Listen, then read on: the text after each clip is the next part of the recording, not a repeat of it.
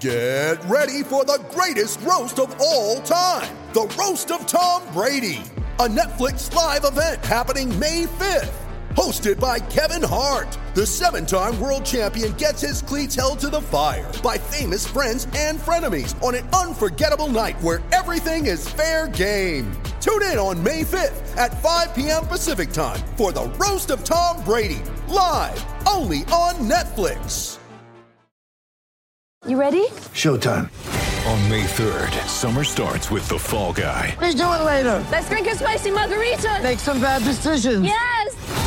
Audiences are falling in love with the most entertaining film of the year. Fall Guy. Fall Guy. Fall Guy. That's what the poster said. See Ryan Gosling and Emily Blunt in the movie critics say exists to make you happy. Trying to make it out? Nope. Because I don't either. It's not what I'm into right now. What are you into? Talking. Yeah. The Fall Guy. Only in theaters May 3rd. Rated PG-13.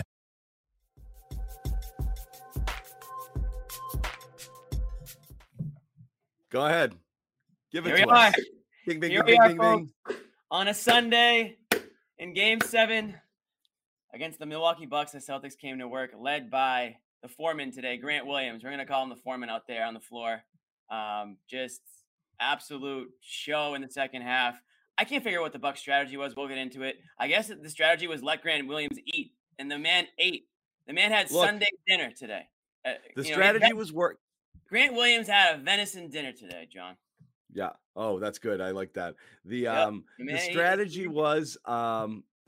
was exactly what worked in the first quarter, which is we will give you all the Derek White, Grant Williams, and Daniel Tice, threes that you want, and we just don't think you're going to hit them. I just don't. I'll give you anything. I'll give you any shot taken by someone not whose name doesn't start with the letters. Cotton. So whose name doesn't start with the letters J-A-Y. That's it. That's what they gave him. And it worked because Grant was ice cold. White, again, you survived some Tice minutes there when Al got in.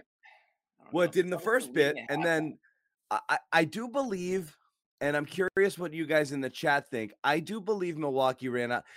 Two things happened. They ran out of gas and they just ran out of tricks. Like this, without Middleton, this entire series was Bud trying to find combos that would work. And every time, every game the Celtics played like ass for a stretch, you would look up and you'd watching the game, you would feel like they should be down 20 and they'd be down 4 or 6 every freaking time. Yep. And that just changed everything. Somebody just completely tricked me. Let's go. He said he wasn't coming on and then came on. Didn't you just tell me you weren't coming on, or was this the last game? I wanted to kind of a build up. Okay. We're down and out. I'm here. Unexpected. I want to keep true to the Celtics tradition, man. Hey. Give you the unexpected. Keep you guessing. You kept me guessing anyway. We're going to get Eastern Conference Finals Sherrod this week. Wow, he's back. He's back to what he knows, Yeah.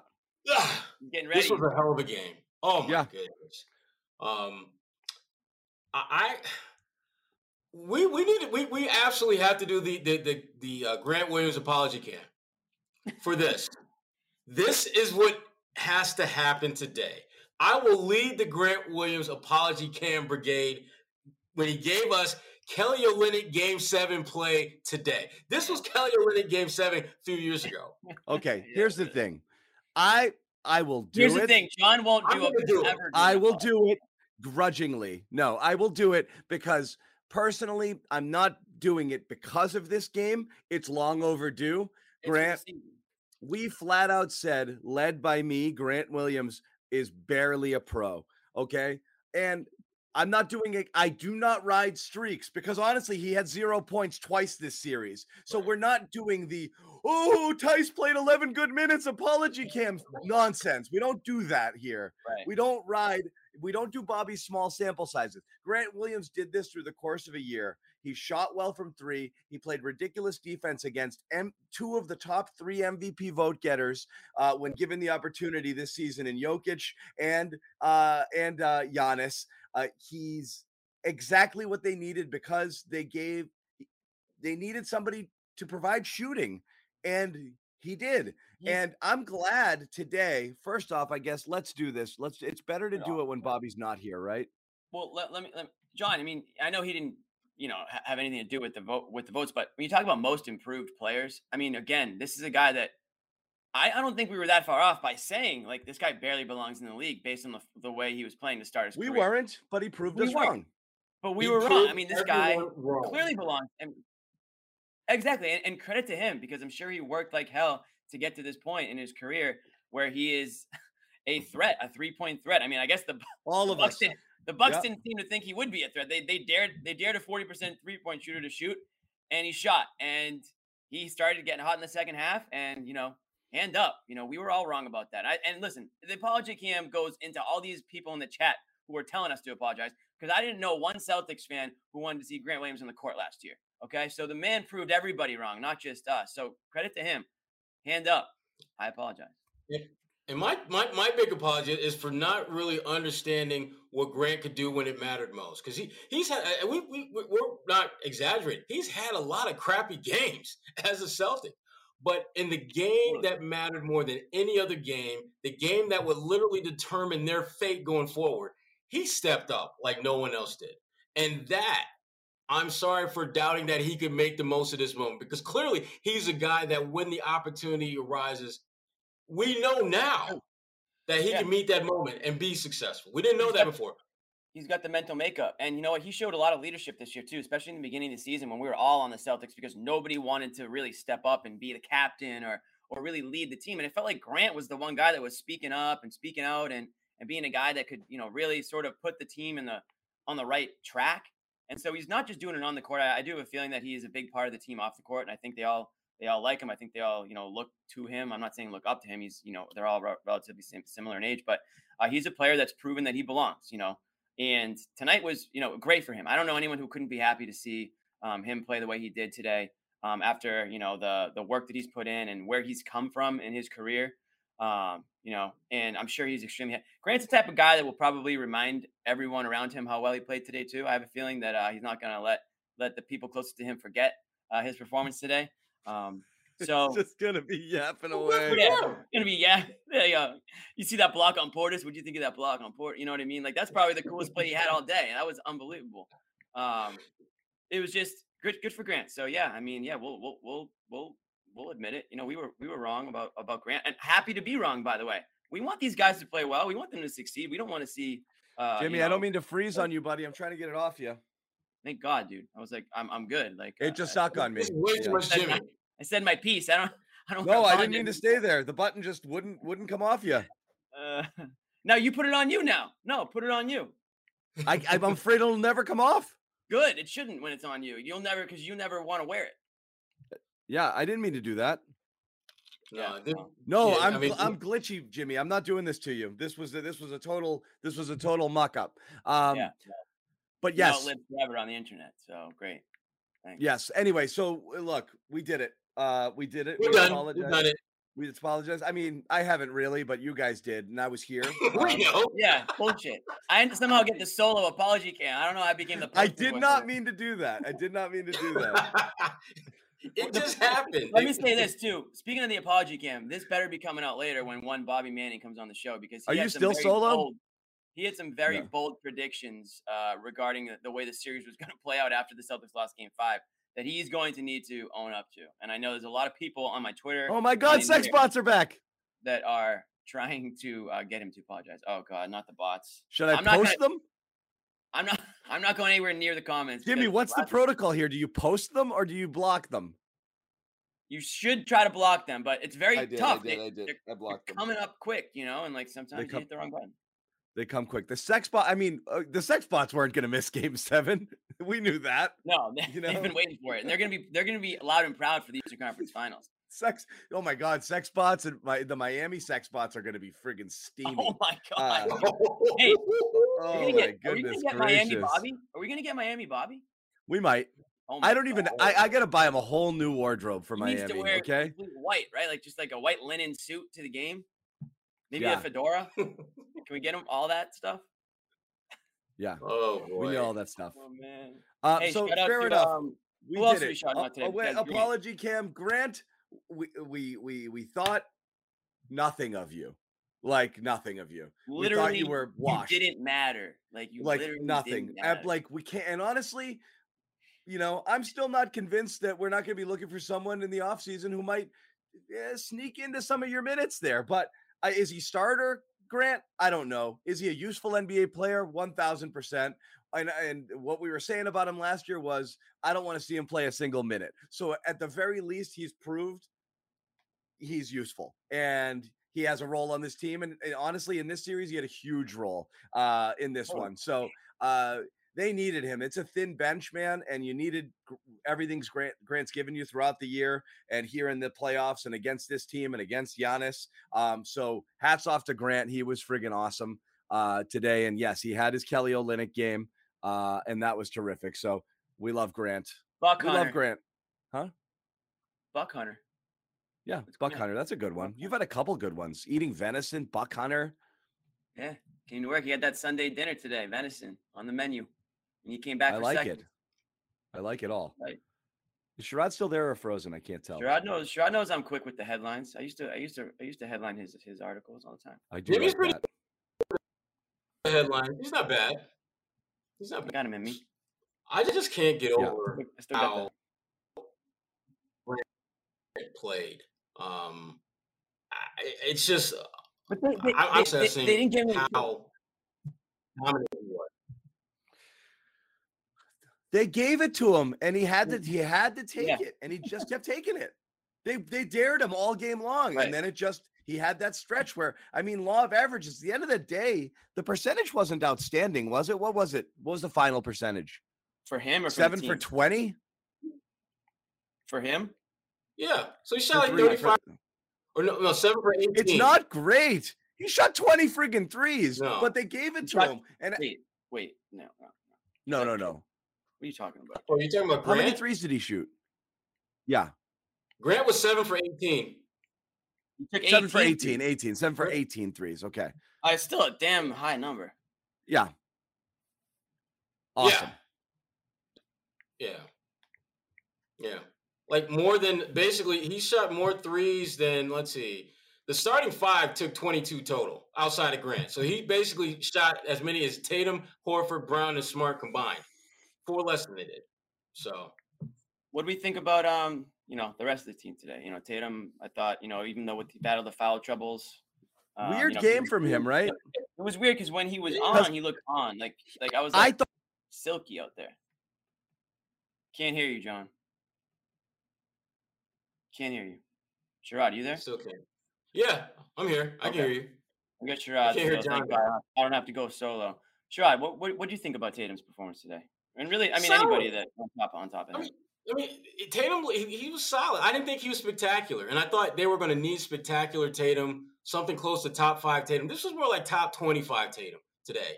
7 for 14 shooting, had 23 points, had 8 assists. But I think he turned the ball over like 6-7 times. So it was a good game, not a great game. I mean, the foul trouble kind of got to him a little bit. Obviously, he had 3, and then he had the 4th one there that was pretty controversial, I thought. I mean, that was a straight-up bad call.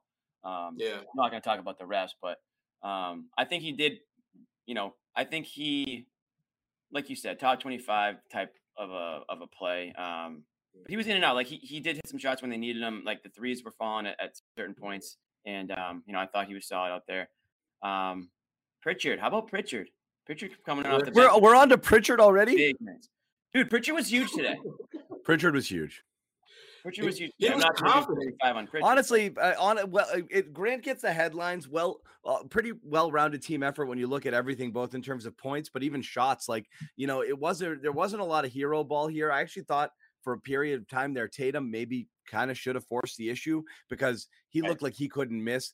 Then that little teeny bout of immaturity where he turned the ball over and then the dumb foul that was his 3rd foul. Then he gets the ridiculous 4th foul called, which wasn't a foul. But he'd wasted one hour. He wasted one earlier just being pouty, and that took him out of the game. Everything counts. All of these moments count. We said it beforehand. I'll say it again. Knock it off, man. Just I'm not doing this, John. I'm not doing this. I'm not doing this today. I'm saying just knock that stuff off because he was playing. He took himself out. He couldn't miss, and he took himself out for a stretch of time. That was the game right there. That's where Milwaukee could have come back, and the Celtics manned up and had a ballsy effort there at the end of that third quarter, and were able to not only survive but extend the lead without your best player on the floor for 7.5 minutes. So hats off to the Celtics for everything that they did there. But come on, man, with Tatum, don't put yourself in that position. You play hard. You have a tough defensive assignment. You draw some fouls, so be it. But you can't give those frustration fouls away because you're grumpy that you turned the ball over. You're too friggin' important to take yourself off the court. So, again, get rid of it. Get it out of your system. Shake it off, you know. But that third quarter run there, did anybody see that coming when Tatum went down? And what were they up? 11 points when he left, and I think it was 16 when he left at when the quarter ended. That was incredible. Yeah, they held strong without him, which was pretty much the game right there. That stretch of time, you're like, oh, here we go. You know, this is where the Bucks can make their dent in things, and you know, credit to the C's. You know, Jaylen Brown kind of look at this. What if I can get it on the screen? Does this count?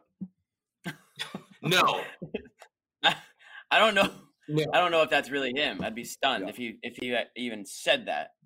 We are going to the sex bot. We're going to be Bobby. That's what that is. Yeah. No, that third quarter, John, that was the difference right there. You know, being able to sort of withstand that timeout, and then they got Tatum right back in the game to start the fourth, and he was able, you know, once you get to the fourth quarter, you can be a little bit more aggressive. You know, knowing that you've made it to that point in the game, so. It was good to see them, you know, kind of get through there. And I even tweeted it. I mean, you guys watched the game. I mean, the Celtics were up 5 at half after playing what I thought was a pretty average at best first half. So all they had to do was just play good basketball, and they were going to pull away in this game. Like the Bucks, like we've pretty much said in every single game, they didn't have the ability to pull ahead in really any game this series. They just didn't have the depth. They didn't have the capabilities to go on those runs to really turn a little lead into a big lead, and the Celtics would always come back, even when they weren't playing well. That's exactly it. It's exactly it. Like it's again, that first quarter was awful, and they were still only down 6, and you're like, amazing. Right. They had, you know, that happened all series long. And again, that's the Middleton factor. That's Milwaukee's inability to ever put up enough points in bunches to separate. It was really all on Giannis and yes, we cracked 3,000 here. I love to see that between our two channels combined. For those of you first time in it here on the Garden Report, good opportunity as any to tell you, please subscribe if you haven't already. Our YouTube channels here, Celtics All Access, and our CLNS main channel, which we have users and viewers split between the two. We're live here after every single game and oftentimes in between games as well, doing you know, live shows and post-game reports. And then all off-season long, we're here bringing you the latest news, trade deadlines, stuff. Obviously, it'll be free agency in the summer, draft. So make sure you keep it here. Obviously, we've at least got a few more games here in the conference finals. And honestly, I think beyond as well, but we'll get into previewing the Heat. We'll get into, like I said, I thought this was the toughest matchup they were going to have. The Middleton factor changes things a little. Miami's going to be hard, but we'll get into previewing Miami a little bit better. It took you 2 weeks to get your Brooklyn Nets prediction. But the Bucks, here's the thing: this was not like the Celtics won 3 double-digit games in this series and pissed one away and pissed the game away. At the end of the day, like, I know everyone's going to play the I don't know with Middleton card. Honestly, I think with Middleton and the Celtics fully healthy with their starters playing every single game, would have still been probably a 7-game series. I think this was two evenly matched teams. Middleton would have made a huge difference, but the Celtics did win 3 games going away essentially in this one, and Milwaukee had to fight tooth and nail for their 3 wins, and one of them the Celtics just kind of puked all over themselves late in the game and gave it to them. So I actually do, at the end of the day, as hard fought as the series went, I actually think the Celtics were in control whenever they wanted to be in control for most of it. I don't know if you guys agree. Our partners at BetOnline continue to be the #1 source for all your betting needs and sports info. Find all the latest sports developments, including updated odds on the playoffs, fights, and even the next season's futures. And don't forget that baseball is back and the start of the Major League Baseball season is finally here. BetOnline is your continued source for all your sports wagering needs, including live betting and your favorite Vegas casino and poker games. It's super easy to get started, so head to the website today or use your mobile device to join and use our promo code CLNS50 to receive your 50% welcome bonus on your first deposit. BetOnline, where the game starts. Do I agree if they were in control? Yeah. But Jimmy, not listening. That's cool. Sherrod, you take it. I thought Sherrod wanted to go first. I did. I totally agree because, again, to just echo what John was saying, I always felt that no matter how far behind Boston was, no matter how far ahead they were, they controlled their own destiny in this game. The whole lot. I thought they were so – to me, Milwaukee as a defending champion, I thought there were multiple times where if you're the defending champ and you're facing a feisty up-and-coming team, they could have knocked the snot out of the Celtics and it would have been a wrap. But they couldn't. They had opportunity after opportunity after opportunity, and they could. And when the Celtics lost, it almost felt like more – of them giving the game away than Milwaukee necessarily taking it from them. Like yep. Milwaukee didn't all of a sudden clamp down defensively. It was like basically Boston was missing open shots. You look at the numbers in this series, and you would not have. I don't think it would reflect that this was a 7-game series. It really felt more like this thing should have been over in 6 or 5 in Boston's favor. But again, that's part of the learning process when you're a team on the rise trying to figure out how to be a champion.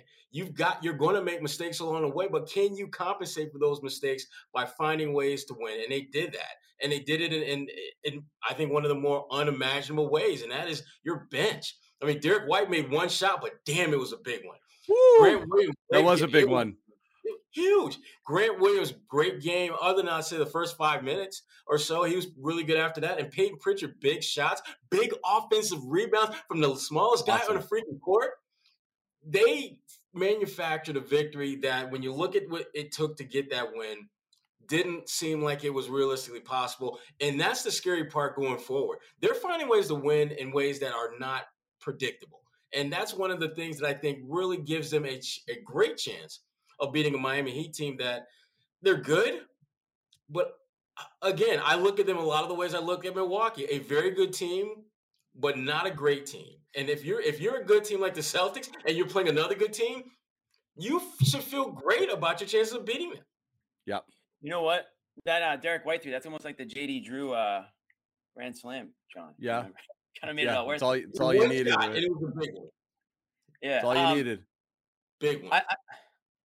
I think the Celtics, when they're playing this is why, and Sherrod, you couldn't make the Game 5 show. Luckily for you, that was a painful one to sit through.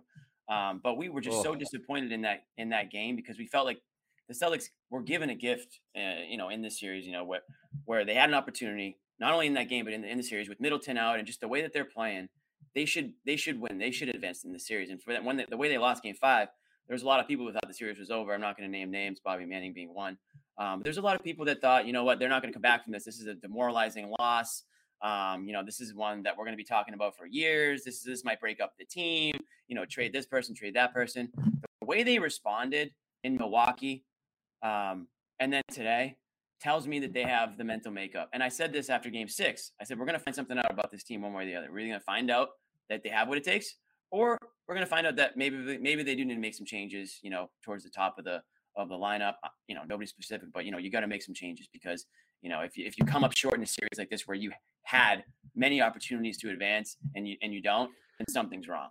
But it is true. The overreaction would be in full swing, Jimmy. You're right. Like overreaction to losing to a Bucks team without one of its best players would have felt rough. I know Sherrod's got a boogie. Sherrod, any last thoughts before you go? Yeah, just that. I'm sure you guys are going to get into cutouts. Oh, there you go. Yeah. Yeah, I'm sure you guys are going to get into predictions at some point. Say right now, Celtics in 6. Wow. Celtics in six. I like that a lot. Yep. First prediction in the book. So. Sherrod Blakely, make sure you follow all of his stuff. Full court.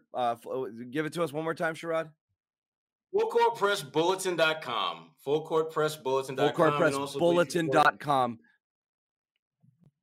Yep. He's over there doing work for Bleacher Report right now, so he's pulling double duty. Yep. We'll see you Tuesday night. Tuesday. You going to Miami, Sherrod? Yeah. Yes, in Miami. Yeah. He'll be there. Bobby Manning will be there. Bobby and Josue are at the Garden. They're going to join us in a little bit. We'll kind of hang out here and keep kicking it around. We might get into some Miami stuff, but Sherrod, thanks, buddy. We'll see you. Oh, stuff. Yeah, Sherrod Blakely had something to do, but he wanted his voice to be heard, and I'm glad he was able to join us for a little bit tonight while we wait for the other guys to jump in here. As Nick put in the chat, Bobby's interviewing Thanasis right now.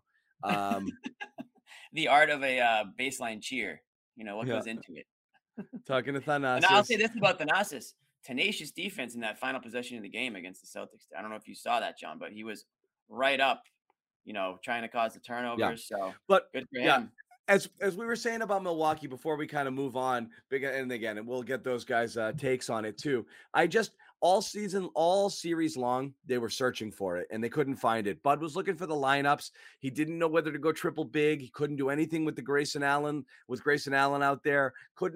The Celtics switching defense made it so their three-point shooters could never get open. They never got moving.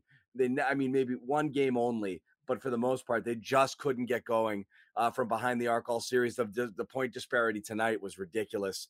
It was comical, really. And that's something where you thought if they doubled Giannis, there'd be a lot of swings to open shooters, and those guys might decide the series. But the Celtics played it straight up. They just switched. They kept one guy on Giannis for the most part, and they just stayed on their guys. They got beat up a little bit on the rebounding with the lineups that they had in there, and that did cost them one game. That was huge in Game 5. But for the most part, this was the right thing. If you look at it over the course of a series, yes, things you were doing could have burned you at one point or another, but not enough to lose 4 games. And again, if you don't piss away Game 5 the way they did, I just don't think we would have sweated this as much. But, you know, you win back-to-back elimination games, but they just did what they did. They kind of kept it going with the way that they chose to play Milwaukee. And Milwaukee was the one. And I know Ime made some switches. He got to that smaller lineup. He went single big. He put D. White there to close, which I liked. You know, he ran some 3-guard sets. And there were some adjustments there. But like you said, Jimmy, when the Celtics did what they're supposed to do, they were just better. They were better than Milwaukee all series long. Milwaukee needed heroic efforts from Giannis just to stay alive, just to stay in this. Totally. And, you know, the Celtics, they were the deeper team, you know. I mean, Jaylen Brown, you know, sometimes doesn't get – enough credit.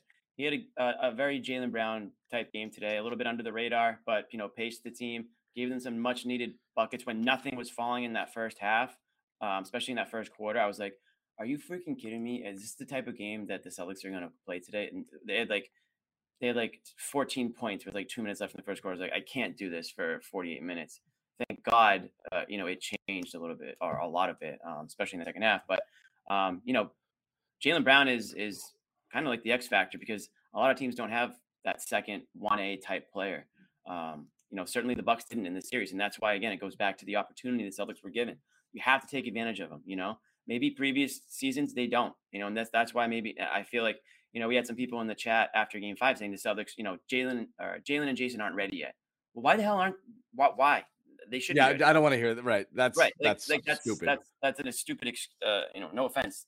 You're not stupid for saying it, but I just don't like that excuse. Like, they are ready. They have to be ready. This is year, whatever, 6 now or whatever, however it is. And they're on the second contracts. They're the leaders of this team, you know, whether people like it or not, they are the leaders of this team and will be. And this was, again, each game is the next biggest game of their careers as we go along. And they've proven that they can answer the call, step up to the challenge, blah, blah, blah, all that stuff. Yep. And, you know, obviously that's going to be even, you know, we've got a little revenge series coming up here. And the last time the Celtics and the Heat played in the in the Eastern Conference Finals, a lot of people thought that Celtics should have came out of that series too. And they didn't. They let you know, Butler and they let Bam dominate them, you know, and that's when Kemba got hurt and, you know, things. And at that point you might have been able to say Tatum and Brown aren't ready. I think we'd all probably agree with that, you know, and I think losing that series was a huge learning experience to them. And if you listen to that podcast that Jason Tatum went on with JJ Redick, he specifically talked about, you know, how that series, you know, what that series kind of did to them mentally and how it made them stronger and how it kind of got him to thinking like it's very difficult to get to that position. You know, you don't want to take it for granted. You don't want to let the opportunity go by the wayside. And I think that was in their minds in this Bucks series after Game 5, certainly. Kes, of course, is going to jump in here and tell us what the difference between those two teams are. Yeah, Ime's a huge part, and I know he's speaking right now, and I think Ime's perspective on just maybe the game or maybe life, I don't know what these guys talk about outside of off the court. It does feel like they have a pretty close, comfortable relationship, not just X's and O's, but it feels like they're all playing for each other. And that was one of my hugest criticisms of this team last season, the season prior, you know, with Kyrie there. It didn't feel like they were playing for each other. It felt like they were all a bunch of individuals just trying to get theirs. And there wasn't really a purpose, an overall purpose to the team. It didn't feel like a team. And I had never been more disappointed in this franchise than I was at the end of like last season. I just felt so many things went wrong. I didn't know if anyone even wanted to be in Boston. Any players wanted to be there. I didn't know if any of the front office wanted to be there. And then like, it just got crazy towards the end of that season. Couldn't have ended soon enough. And to have it just do a complete 180 the way it is right now and have this team going into these conference finals and be a team that everyone's rallying around and everyone actually likes and supports. This is largely the same team, but Ime is, again, a massive, massive difference. He might be the biggest difference maker over from last year. I mean, you can talk about the players they brought in, certainly, but you know, when it comes to changing, you know, sort of the vibe, I guess you could say, of the attitude of the team and the franchise, Ime's come in and done just that. He's made them believers in themselves, and he's made others believers in Celtics again. Yeah, well, we do believe that Bobby Manning and Josue Pavone will join us. We think Bobby is hiding because we told him he's going to open the show. He's on the run. He's on the big fat apology cam for assuming that the Celtics were cooked. We are going to tell you did, John. Look, now some people are tweeting me on the apology cam solo, like it's my own apology for the grand. It was an accident. Unbelievable. This will not be forgotten. It was an accident. I couldn't. And it wasn't. It was a group apology. Calm.com/garden. Receive 40% off a premium subscription. What is Calm? Number one sleep and meditation app out there. It's terrific. We all partake in it here on the Garden Report. Jimmy swears by it. Jimmy likes the sleep stories. Jimmy likes the rainforest sounds. We like the music. It's a good way to get your mind right and your body right, help you relax for all the challenges that you're going to have to face in a day. So make sure you go check out Calm. Yeah, there we go. Jimmy's phone. Yeah, there it is. Yeah, I mean, it's a bunch of meditation, sleep, music, wisdom. You're looking for a little little wisdom. You know, a Monday morning, and you're looking for a little pick me up. Fire up the Calm app, put you in the right mindset. 10 minutes. That's all it's going to take. 10 minutes to change your day around. Get your mind in the right place. Right. Start the day off right.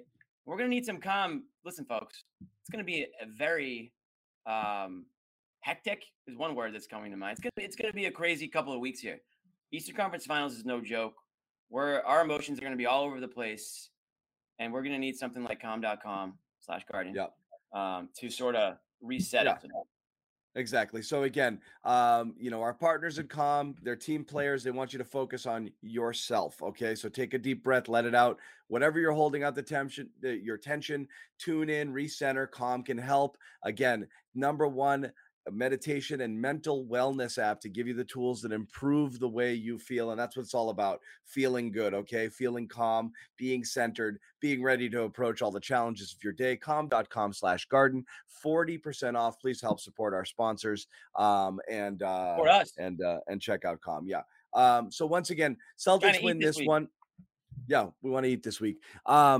You know, Celtics win this going away. I'm not going to lie, Jimmy, I wasn't that stressed. And we said it in the thing before the game, when Bobby was like, you know, trying to inch his way back into, you know, the Celtics fans' good graces and shooting like a 30-second selfie so to absolve himself, you know, of the loss. I'm on record. I said they're going to win. You know, he did it and then tweeted it from a burner account and deleted it, but it was on record. Yeah. That he didn't, but my prediction was, I mean, if they win, I thought they were going to blow him out, or it would be a really frustrating game where everything went to shit. But I wasn't super stressed. You saw the game going again, so frustrating in that first quarter, and they just didn't. They were right there with them, and then they did the same thing they did to them last game. That second quarter, Milwaukee couldn't do anything anymore. They just don't have options. As soon as they got into their bench, they just can't frig. They just couldn't friggin' score. It's amazing what a zero Grayson Allen was all series, and minus a few moments here and there from Portis and Connaughton, there just wasn't enough juice there. So again, this feels like a series the Celtics should have won, possibly should have won even more easily given the Bucks' limitations, and they did. We're going to move on briefly to the Heat here, and again, we'll get Bobby and Josue's take when they jump back in to the show here, but there's no rest here. The Heat they got things done in 6 games. Celtics have to turn this one around, hit the road, and play on Tuesday, game 1 against the Heat, Tuesday, Thursday, and they're off and running here. So I don't know what happens with Rob. He was an emergency available today, but I feel like he wasn't really ever going to play. I don't know what you're going to get there. Bam is obviously and can be a problem here, so I'm kind of curious how this goes. Obviously, they didn't have Al Horford. They were trying to defend him with Tyson, Rob, and I don't know, Tristan last time. So Rob's going to be huge. I mean, they're going to need Rob. Rob's important here. It would be really nice if Rob got freaking torched by Bam, if you recall, in that series. So this is a little revenge. This is a revenge series. That was Rob not quite ready, for prime time. For sure. No, he was definitely outclassed in that series. But, I mean, Rob's a different player today than he was 2 years ago, more so than, a lot of other. And it wasn't Tristan. A lot of the other. Yeah, but anyway.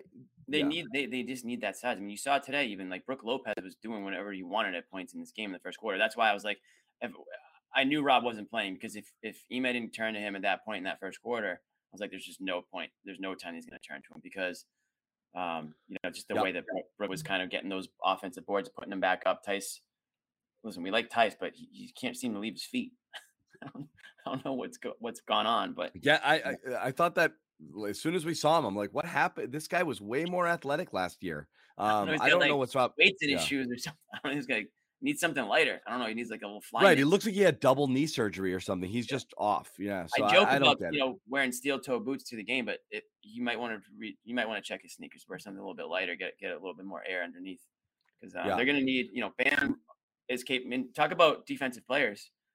He's always in the running for defensive player. He's a terrific defensive player. Offensively, he kind of disappeared in the, not fully, but he had a couple, couple not great offensive games. Obviously, he didn't have to contend with Embiid. He had a couple duds in the Atlanta series too, so he's been a little inconsistent there. But again, Miami's one of those teams where, they get offense from different guys on different nights. It's not always the same person. They're deep, man. And every Max Strus 3 that falls, we're going to be like, oh, you just let that guy friggin' walk, huh? So, I mean, this is a classic series between two teams that are teams, and play like teams. So it's just a matter of like, the Celtics.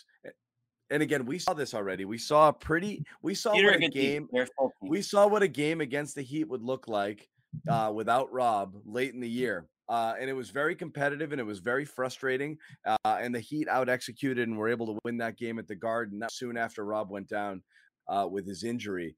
But again, I do think Rob is huge here. I hope he does, I hope he can suit up and be be somewhat close to his normal self.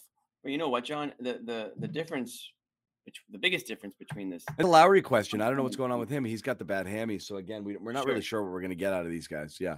But what the Bucks didn't have, the Heat have, and that's a really legitimate scoring threat off the bench in Tyler Herro, 6th man of the year this year. And this guy can be the high scorer of a game at any moment. So the Celtics, again, they have a taller task at hand. They've got, the Heat do have more options, and yeah, sure. Health is a question mark. They had some guys, on and off the injury report in their last series against the Sixers.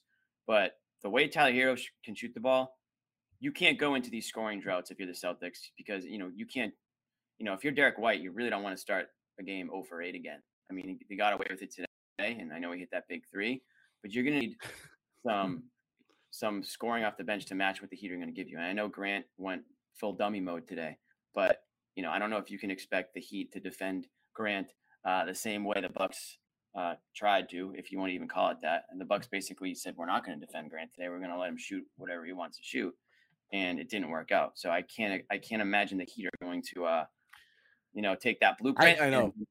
But my point is, the Heat do have you know, more weapons that are going to, they're going to be. They do, but and, you have to play to your strengths.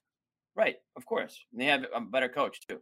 No offense. When Hero's out there, you have to basically run him off the friggin' court and you attack. You know, physical with him too. Yeah.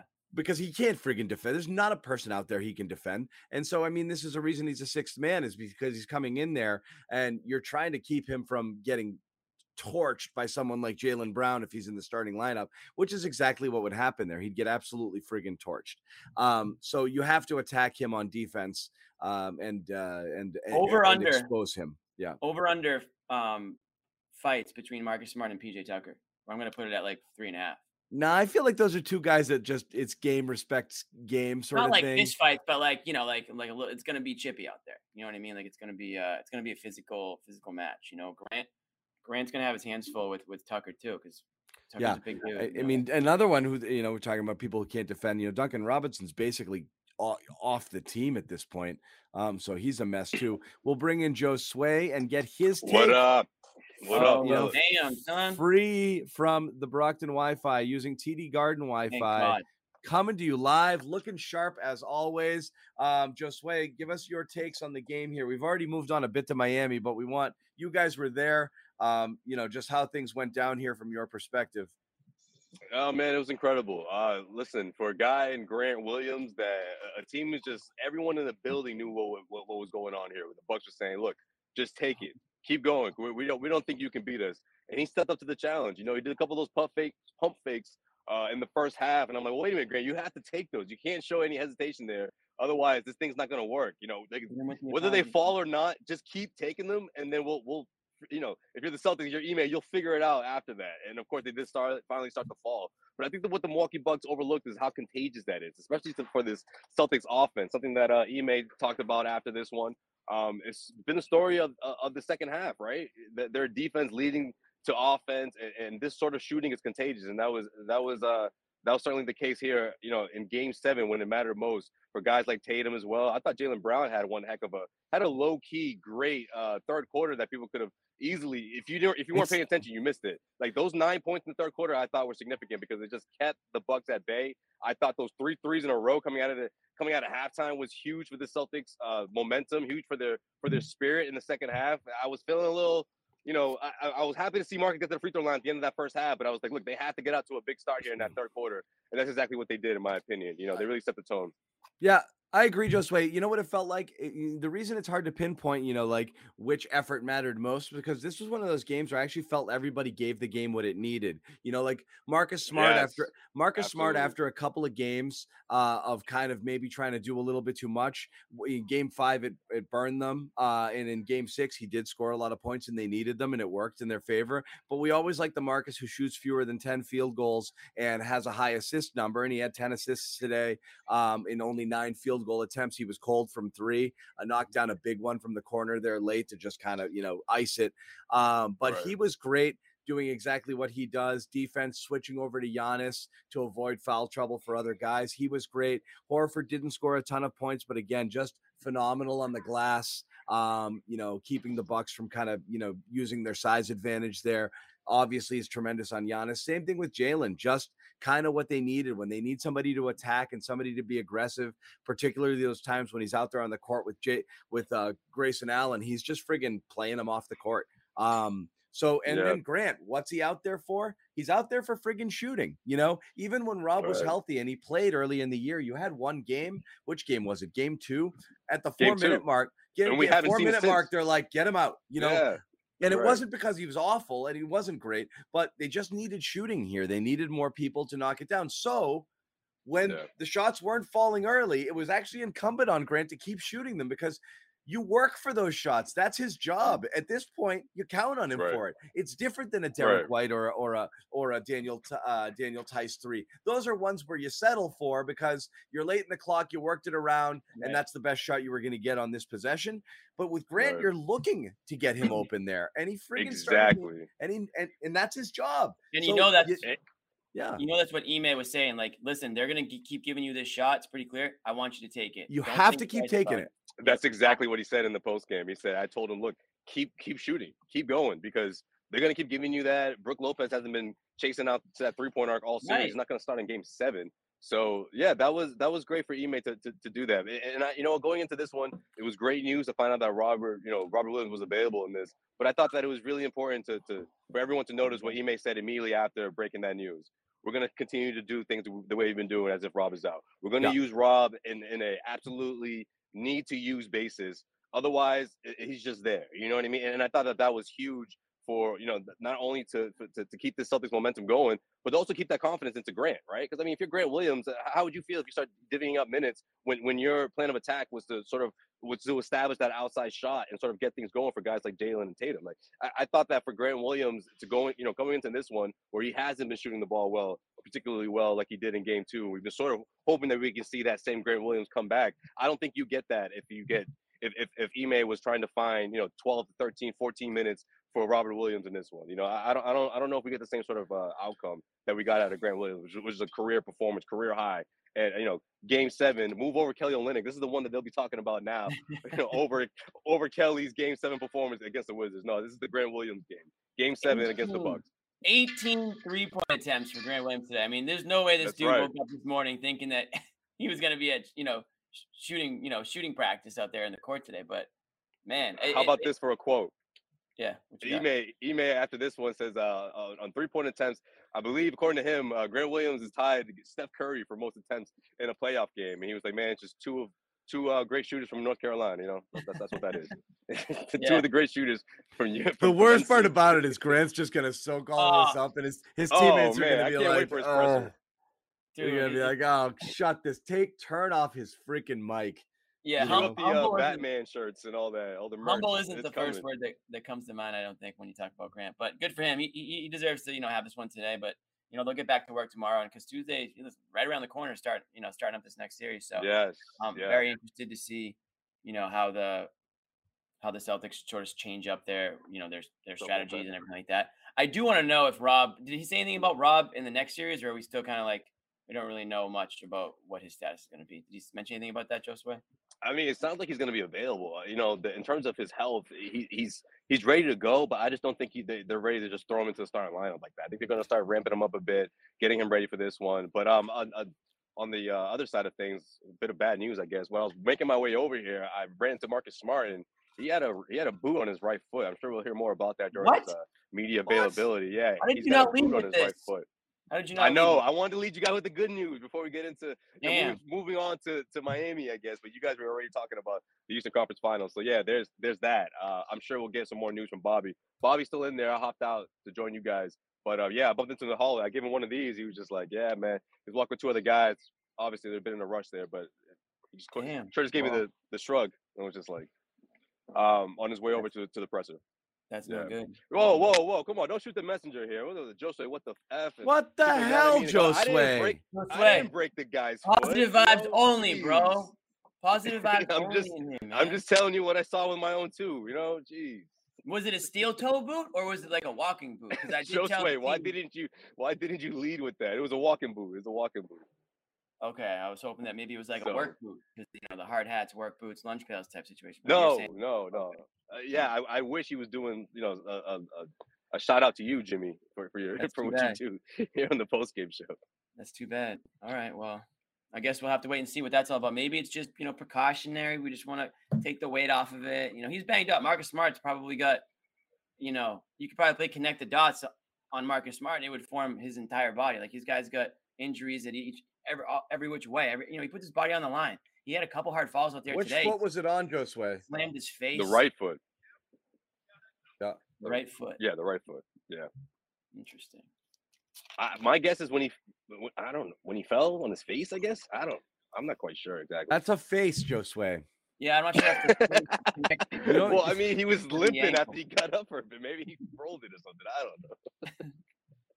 Nah, I guess I didn't see him favoring his foot at all. Pretty much, he got subbed out. He got subbed out with the rest of the starters there at the end. I didn't see him favoring anything.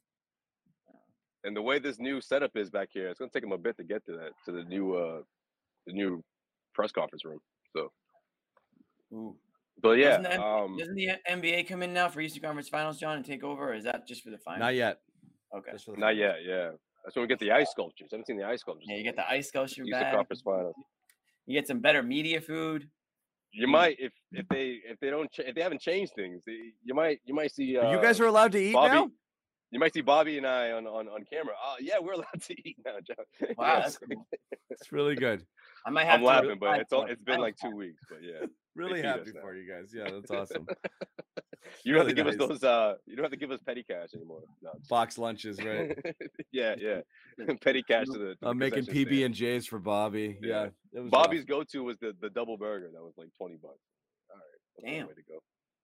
You gotta be careful with the media. There we go. You just gotta look around and see. Here comes Bobby right now. Eating media food too often in there. It's good. No joke. All joking aside, man. Bobby's fit is real Bobby today. I mean, y'all see him in a second. Yeah.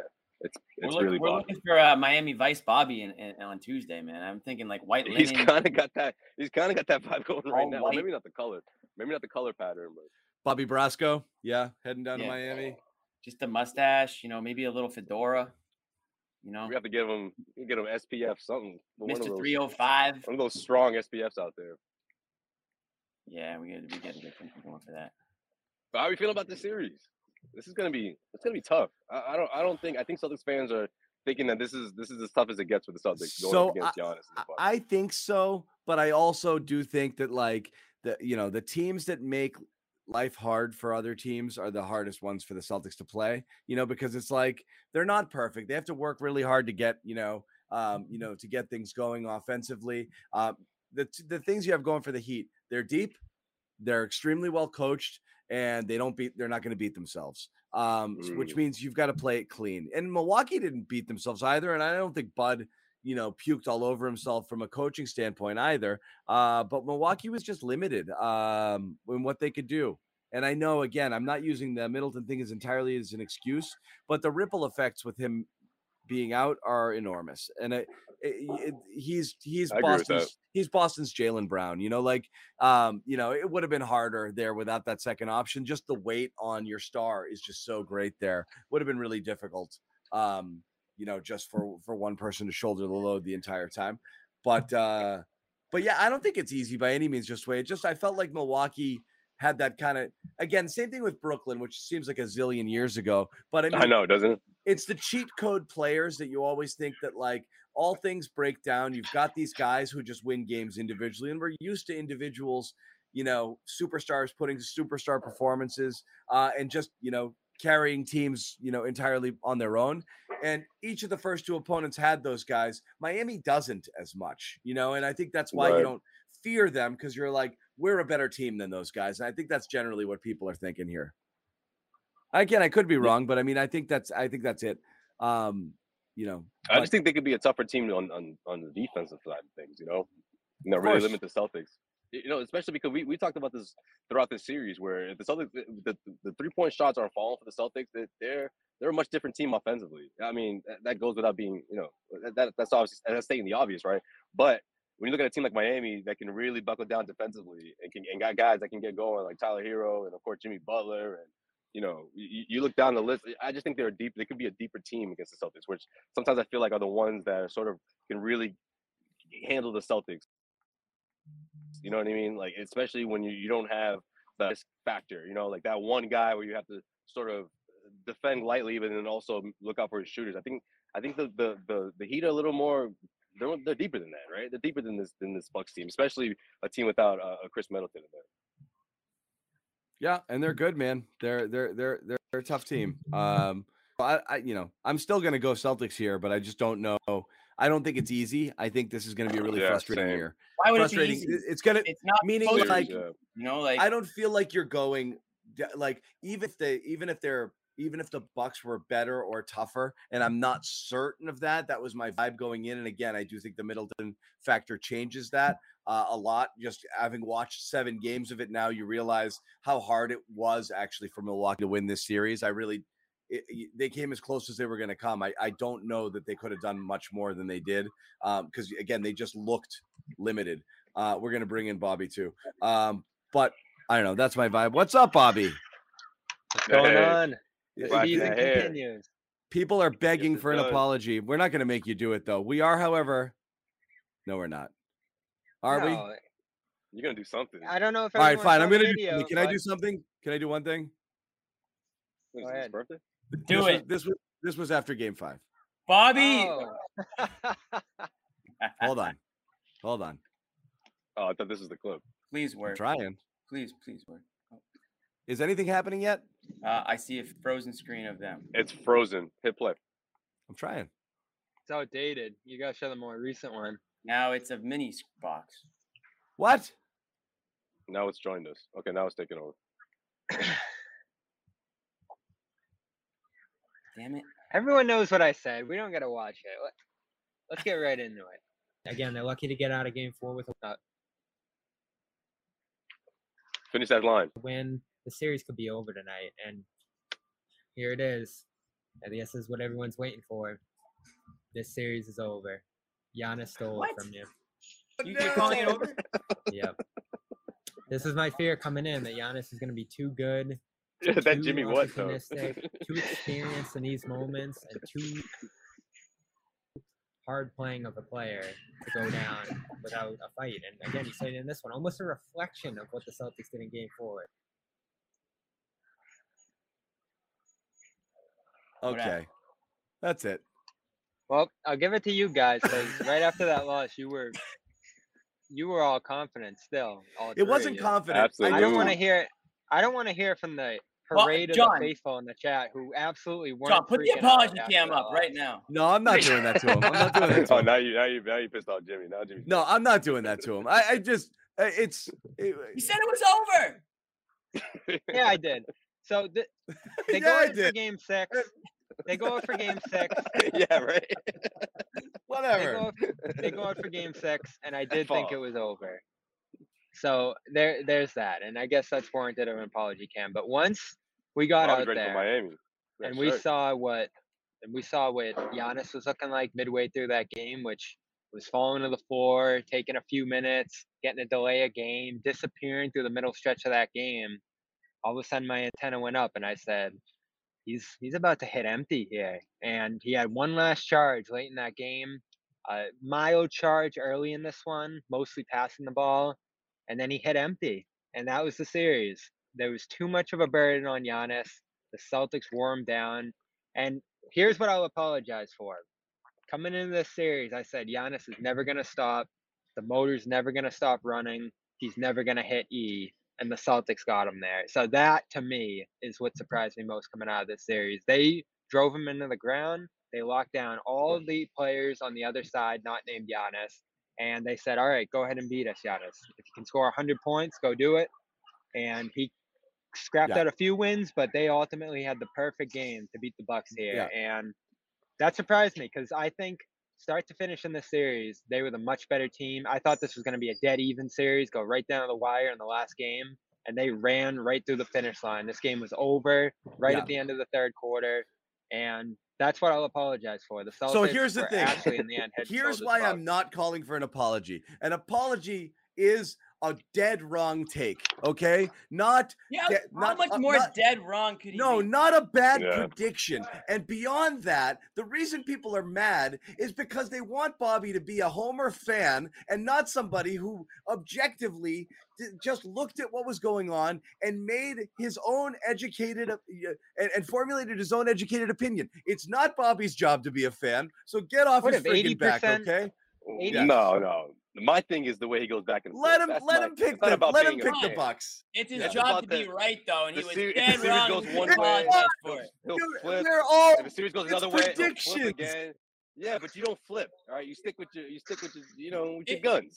It's not a prediction like I don't know. I thought the Bruins are going to beat the Canes, and I watched the games, and after 6 games, I'm like, they're never going to go to Carolina and win. They're not going to do it. I changed my prediction there. Like, he watched it. He saw what he saw. He made his call. I'm not forcing someone to apologize for that. People are just mad that he picked against the Celtics, which is okay to do. He's a journalist. Okay? And I did. No. And I did. I don't think that's why people are mad. If you want to talk about switching, Josue, I did switch back. He switched. Watched it. He had a different opinion. Yeah, that's okay. But obviously John's gonna defend the non-apology so that he never has to have one. No, in this case, I don't think we apologized over Grant. We opened the show with a three-way Grant apology. By the way, apology cam that ended up being a one-way apology cam on me somehow. But We did open the show with an apology, Cam. Bobby, I'll accept your owning up to misreading the way that the Celtics. Whatever you want to call that, yeah. What about I mean, Bobby? I mean, you obviously were out of every game. I mean, are you surprised at how the Celtics responded to that Game 5 loss? And you know, what's the word? You know, like what? How are you feeling about them now? Like, is your opinion changed on them? I was very surprised with how they executed their offense in that fourth quarter of Game 6, held off that run, which, again, 8 minutes ago in Game 6, the Bucks are within 4. They're right there about to take the series, and they got in some good sets. They ran that nice small ball lineup that I thought, again, looked good in this one, but it was more Grant this time around that worked, and they just were methodical in how they broke this team down. And, again, you always do this. Did the Celtics win the series? Bucks lose the series thing. Obviously, it's always both. But, man, the Bucks look so stupid in the end, just letting the Celtics fire away from three. And, again, here's something else I misread in Game 6. I thought you couldn't do it again. You hit every three in that game, just avalanche of deep shots. And in this game, you started slow, but you got so many reps from out there, especially Grant, who in the end shot, 18 from deep? Found his footing early. They kept leaving him wide open, and he has the game of his life. So you could shoot your way out of the series. I didn't think that would be possible either, but the Celtics did it. The Bucks never adjusted. They kept Allen in the game, and they just drove Giannis into the ground. I don't know if they had any other options, but the Celtics did end up exploiting the Bucks' defense in the end, ran their offense exceptionally. And, yes, to answer your question, Jimmy, not shocked, but surprised with how the Celtics responded, given how Game 5 ended. And Deuce is on the podium now, as I can see. Oh, yeah, God, I don't. If you leave this show to go talk to Deuce, that's it. No, I'm sticking around. It's already midway through. Did Marcus go? What did Marcus say? He didn't go. Grant went. It's Grant Tatum. Because Marcus went to the friggin' emergency room because he's wearing a boot. Yeah, we got word that Marcus is wearing a boot, Bobby. Did you see that too? Well, he did fall on his face. I didn't see any leg injuries. That's again, these are different parts of the body. What is it with you guys? They're journalists. They're clearly not doctors. Thank God. No, I'm saying. Yeah, he did fall on his face. That's right. That would explain the boot.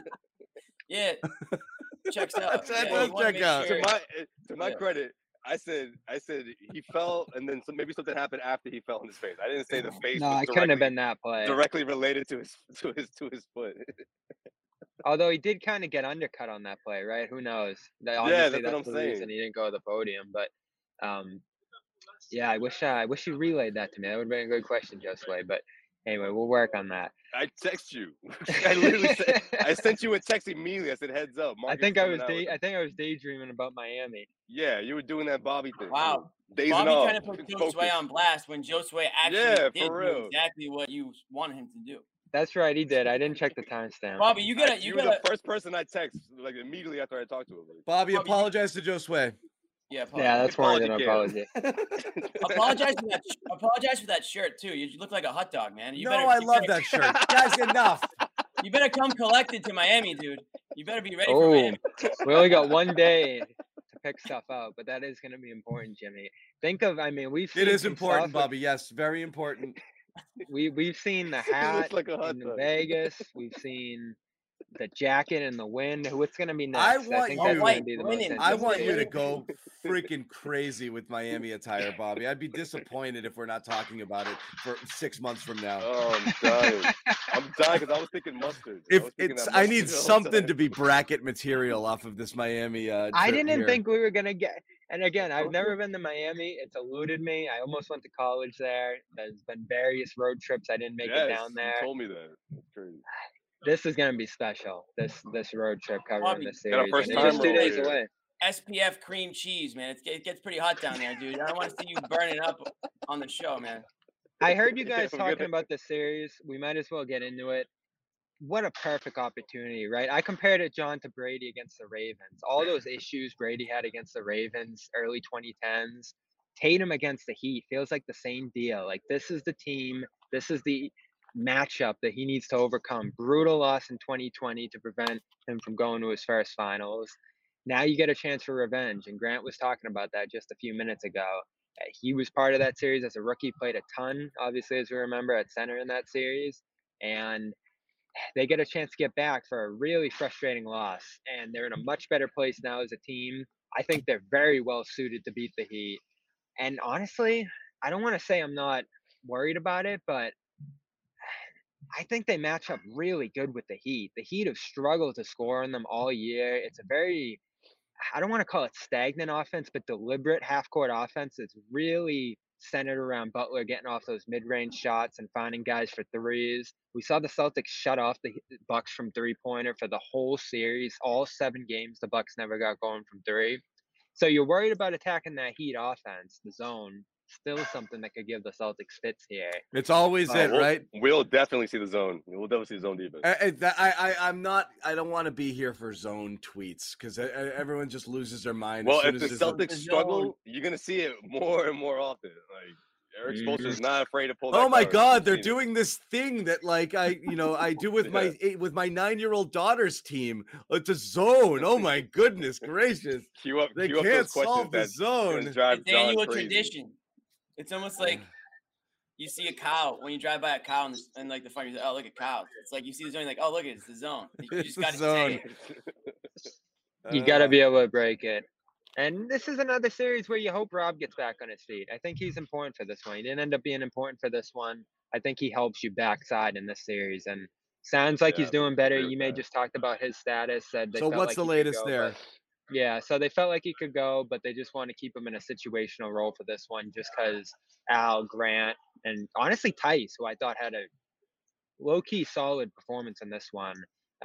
Those three were getting it done against Giannis inside. And if we remember back to the early portion of this series, some people were tweeting at me the off-ball defense that Rob was playing early on was kind of underrated, and I do think that was part of how Giannis really got going later in the series, but individually he was getting picked out by Giannis, and I think they lost a whole lot from not having him. What we really need to pay attention to is when you mention Tice, you have to point out that he only played 6 minutes, and that he had that block though. I know. No, I'm not saying dude, when Horford went out in the second, there's 2 stretches there. When Horford went out at the end of the first half and Tice had to come in, and you knew he had to finish those 3.5 minutes, and Giannis is in the game. I was pretty nervous, and he acquitted himself extremely well there. And then obviously the 7.5 minutes without Tatum was the ball game really, because that was Milwaukee's opportunity to close, and the Celtics extended the lead. But all I'm pointing out to is not the quality of minutes; it's the minutes. 6 minutes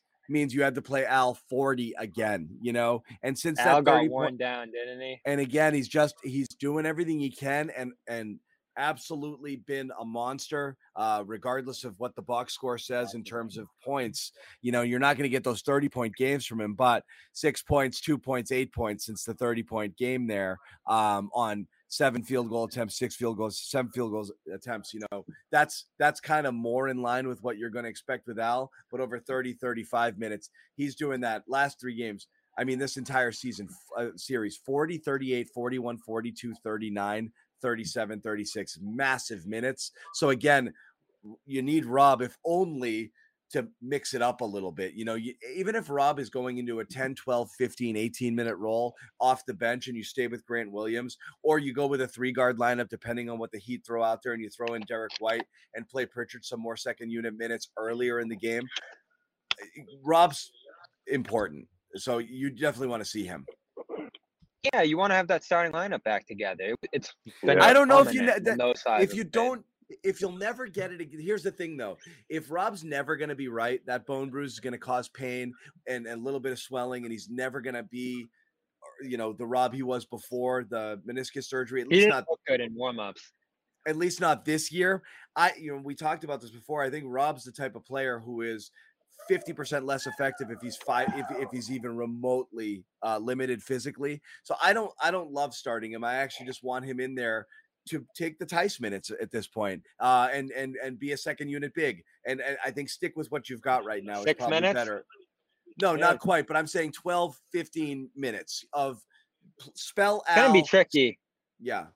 It's going to be tricky. He didn't look good in warm-ups, just tossing up a few leg shots. He came out of the locker room late, and he obviously didn't play. So I don't think he's starting again. Yeah. Yeah, I don't love where he's at with 2 days to go until the series starts. And this whole series is going to be every other day. No layoffs in this one at all. So. I also don't think Rob is as close as they made it out. I think Rob was – it was a – They want him in there for the rebound. No, I mean, today it was what does it hurt if we dress him? Yeah. It's go home if you lose. So might as well, even if he doesn't play, why not have him in uniform instead of street clothes if I absolutely need it? But I don't know. You got to think there was some regret they didn't have him on the line in Game 5 when they gave up that rebound. That's what I think. I would have just dressed him and not played him. Each of those games, if you just needed a minute, he must have been in pretty considerable pain. I mean, and he was available, but he wasn't able to play. What's up, Josue? Nothing. No, just got really blinded by the lights. No, yeah, yo, for real. I honestly think it has a lot more to do with momentum. You know, I think if Grant wasn't getting those shots to fall, you know, maybe he would have mixed it up a bit. Ime would have been forced to mix it up a bit, but I just didn't see the sense of throwing him in there in a Game 7 and having him play, you know, 12, 13, 14 minutes a night. It just didn't make sense. You know, I didn't think he would have matched the intensity of his teammates because we already saw glimpses of him in the series and he didn't look great. And I don't think all those days off would have helped going into this scenario. But I guess the Miami Heat, I think we see more of him. I think you want to counter that, you know, what Bam Adebayo means to the Heat. I mean, I know he's not the same player we've seen, but on the defensive end, I think he can cause fits for the Celtics. You know, that's something that you want to have as an advantage if you're the Celtics. It's someone in Rob that can help protect the rim and also just crowd the paint a bit, you know, make it harder for the Heat to get their buckets, you know, especially someone like Jimmy Butler who can attack and, you know, certainly likes the mid-range shot as well, but can also attack and get to the rim in a hurry. Yep. Here's an early preview of the Miami outfit. I love everything. Damn, there we go. Damn. Miami, I love everything about this. Yes. Bobby, we're going to be shooting on Ocean Drive. Josue, I saw you had some trouble with the lights turning on there. I really got to protect my eyes. I don't know. Does anyone else here have blue eyes? You're shining right now. I got hazel eyes, I think, so I'm yeah, teetering. Blue eyes. Oh, whoa, excuse me, Jimmy. You said hazel. Yeah, sorry. Don't get it twisted. I don't know if you guys can tell. Don't let me get up to the camera. I don't want to. I don't have that. Ladies, look out, ladies. Yo, I'm loving the way this lighting is right now, though. I'm not gonna lie. Blue eyes is rough in the sun, so these are gonna be critical. You're right, Jimmy. Sunscreen, man. I'm gonna need like 90. I really am. Wow. No, we're gonna get you Philadelphia cream cheese. Just rub it all over your face. Just don't bring the Vegas hat. That's for Vegas only. All right, that's for Vegas only. We're gonna need something. Interview. Yeah, we're gonna have Bobby looking like Mike, like Mike Lowry out there. It's gonna be all over his nose, just like. I don't know if the Vegas hat. Bobby's gonna do this. We'll need something. Bobby's gonna have the button up on buttons while he does his reports, Miami style. Totally. Yeah, by the water. Oh, what a great matchup. Yeah, I love this. SPF 900. I love it. This is gonna be awesome. I don't know where Bobby's you guys are Bobby's going to come out with his own SPF after this. I don't want to merch. I usually feel like I have a pretty good feel for teams around the league.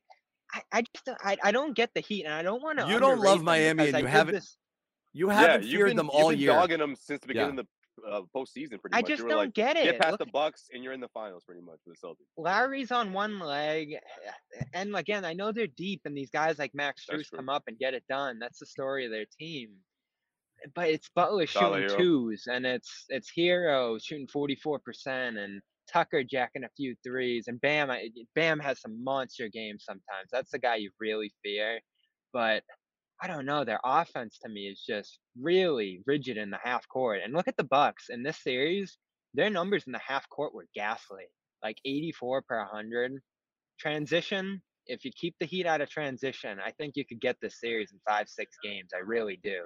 Now you worry about their toughness, you worry about their grit, you worry about all those intangible that prediction things. Is subject to change after a Game 1 loss. Oh, come on. Or Game 5. I think. No matter how many games it is, that's what I mean. See, that's what drives me nuts. Not about the prediction. I think the expectation, regardless of how many wins it takes, you're not going to complain if it takes 7 again. But you should beat this team in my mind. You're the better team. You're the more well-rounded team, I think.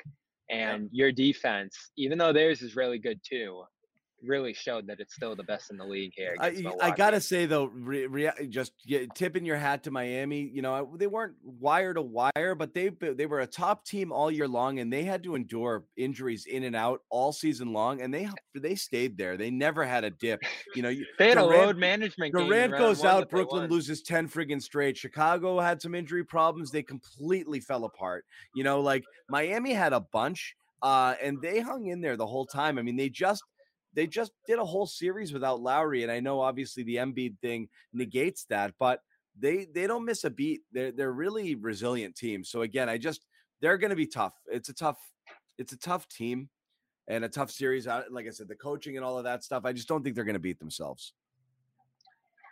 No. And you always wonder, this might be the series, just real quick, Jimmy, where I think Ime was obviously better in round one. Clearly the better coach, each of the rounds. Better in round two, I think you can say. And then round three is probably the first time that you're looking at a coaching matchup where the other guy's got the upper hand pretty firmly. At least I don't know how big of a gap it is. Pedigree and reputation. I trust Ime for sure, because everything he's done, I think, has paid out this year. Yeah.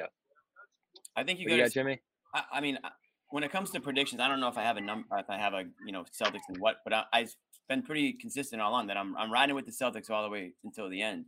I just like the way that they've been playing. I like their mental toughness right now. After that game 5 loss, I think they believe in each other. They were the hottest team in the NBA going into the playoffs. It's kind of like in football, you know, like if you're hot going in, you know, you can beat any team. And you know, it's a little bit different in a 7-game series. In football, a hot team can ride all the way to the Super Bowl. But in basketball, you know, a fundamentally sound team that plays tough on both ends of the court like the Celtics do. They're young, you know, they can withstand, you know, a long playoff, you know, series here, or a number of series now. Yep. You know, Al aside, they're all pretty young out there and you know, they're at the peak physical condition. So I like their health compared to the Heat's health, certainly. These are all things that work in their favor. They're riding high right now, coming off a big series win where they had to win two must-win games, biggest games of their careers, and they all showed up. And they're all showing up at different points. Today was Grant. Pritchard showed up huge at a couple points. You know, we talked about, you know, Tatum was just a regular kind of Tatum today, but he did have some moments in the game where, you know, he looked like Tatum. And then Jaylen Brown, I thought, was a steady hand today, you know, when Tatum was a little bit, you know, kind of hindered with foul trouble. So everyone's kind of chipping in at points. They're going to get really, you know, we're back into this. There's really not much time here. You're starting back up again on Tuesday. So you almost have like today to sort of, you know, enjoy the win. And then tomorrow you're full on to Miami and you're probably going there, you know, so. Can the Celtics do the Okay. What I love about this team and what they showed me this series, which we needed to see, was the resiliency. Even when old December Celtics habits creeped in, and they did pop up a few times during the series, and you know, could have cost them the series. At each time they dug deep, with the exception of game 5, and did what they had to do. It was pretty impressive. Throw game 1 out, I don't think they were ready there. I don't know if it's a layout or whatever. It's a real crap game. But every game after that, they really could have won them all. Even when they were down, they were never out. So I like the resiliency. But I'll ask you guys this question: do they have enough discipline to not do the Miami thing when they're in Miami? Yes, yes, they do. And again, that's a great question. This goes back to Ime leading the charge now. I think that they respect each other and they respect Ime enough where they have a task at hand. It's a business trip, you know. That's Miami's home court advantage, not the fans. No. It's the city of it's being in Miami and what it does to people. John, they don't have time to screw around. They fly in, they play. They have one game in between. They play the game. I didn't know that's what you were getting at, John. Am I worried about the issues from game 5 and their stagnancy creeping up? Yes. I'm not worried about them getting into in Miami. I'm more worried about these, you know, finals. Bobby and Josue in Miami than I am about the Celtics. Yeah, Bobby's never been to Miami. I don't know. He might go left. I think that's the bigger concern, John. Tatum, Brown, they've been there before. They know how to handle it. Me, keep an eye out. How's Grant gonna handle Miami? I'm worried about Grant. At 100 miles an hour, we know. Hungover Bobby. That's right. That series was in the bubble. Yeah. All right. So, not enough time to marinate. I'm not going to put everybody on the spot to do predictions here. What I'll tell everybody at home, check out clnsmedia.com. We'll put up a predictions post and we'll give you our thoughts on what we think the series is. We want to give it some thought, look at some of the matchups, find out a little bit more about what's going on with Marcus Smart, find out what's going on with Rob as well. Before we do all of that, I want to give everybody once again a quick shout out, to our sponsor, Calm. Number one sleep and meditation app, mental wellness. If you want mental wellness, which we all do, we strive for it, go to calm.com/garden, receive 40% off a premium subscription. You're talking about things that are going to help you get your mind and therefore your body right. Sleep stories, sound effects, music, all sorts of different things that'll just kind of get you chill, get you relaxed, and get your mind and body right. Yeah. So check out calm.com/garden. As we said, the Heat stuff, we'll have predictions coming up later. Guys, any thoughts you want to throw out there before we wrap it? I don't see anything on Marcus Smart with a boot, so we might have Josue may have broken that news. I think he's the only guy who had it. I don't see anything on Twitter about a boot. I have not seen it either, Josue. Did he speak already? I don't think. No, he didn't speak. I think he left.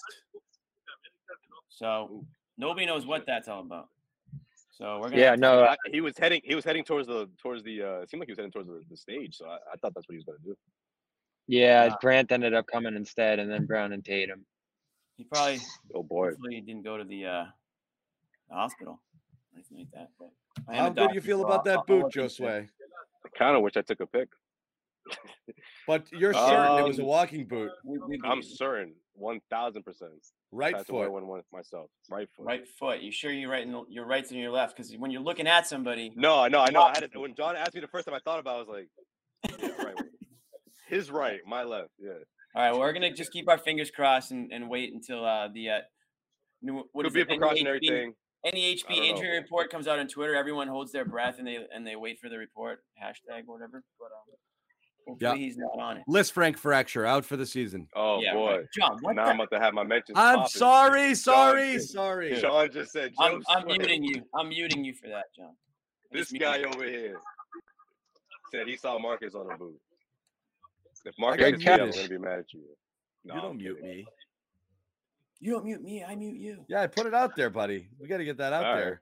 That's true. It's facts. Yeah. Reporters report. What the hell are you guys? You guys are supposed to be doing that stuff, right? Facts, dog. All right, so Celtics fans are bullish. Heat fans are telling us we don't know what we've got in store for us. I do love it. Heat fans? You say there's some Heat fans crawled into this a little bit here for sure. I don't want to do what we did in 2020. Yeah, I mean, didn't we all? Get at the fans. Didn't we all go into that series saying, "Oh, the Celtics are gonna blow by them. We're going to the finals." Oh, wow. Well, I think we've learned. Everyone did do that. I think they were better than them that year. I think they played better than them that year. Kemba got hurt. The Hayward thing hurt them for sure. Yeah. I think the Celtics. You want to talk about, as Jimmy was alluding to earlier, people saying Tatum and Brown aren't ready. Yeah, maybe they weren't ready then. Okay, I do think they're far more ready now, and that's why the resiliency, that they showed in this series is, I think, the difference between, what they went through last time when they faced Miami. So I feel good about it. I really do. I do too. All right. And again, I like too. It's not even so much the opponents. Is I am choosing to believe in the Celtics team right now until I said I was going to. I think that's a fair way to look at it. All the way to the NBA Finals. I'm not willing to say that they are my pick for that yet. It depends on who comes out of the West and all that stuff. But I do like them in this series. I like the way they're playing. I like their attitudes. I like what Ime's been able to get out of these guys. I don't think them going to Miami is going to mean anything at all in terms of anyone not focusing on what's at hand here. I don't believe in that. So I'm ready to go. It's Tuesday night. Mark your calendars, clear the night, take Wednesday off. It's going to be a late one. And then we got game 3 at home Saturday night in Boston.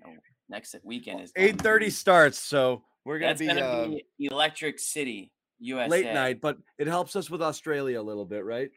Yeah, we're going to be up late. I mean, we'll be up late. We'll be doing shows every time. Crazy scene, for sure. once again, just giving you guys a heads up for those here. And again, there's still well over, 2,000 people hanging out here. We appreciate you guys joining us for this post-game show. Thank you. Many of you for we hit all 3K. Of them. Josue, yeah. Earlier today, we hit 3K. Yeah, 3,200. That's big. It was appreciate good. You guys. So we do appreciate everybody.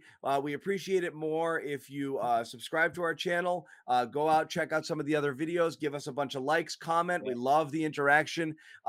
Also, if you want, you can go check out our Discord situation.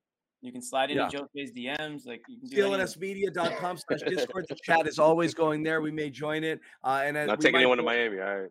Yeah, we might do a Twitter Spaces as well sometime before this series begins. Give everybody our thoughts, but again, keep it with CLNS Media. The rest of the playoffs, we're going to the finals, so let's just keep this thing rolling, Celtics right? To the balls, let's go. Because the Celtics are the balls. Game one, sorry, Tuesday, 8:30 p.m. in Miami. We'll be here live immediately following the game. So thank you guys again for watching, and we'll see you.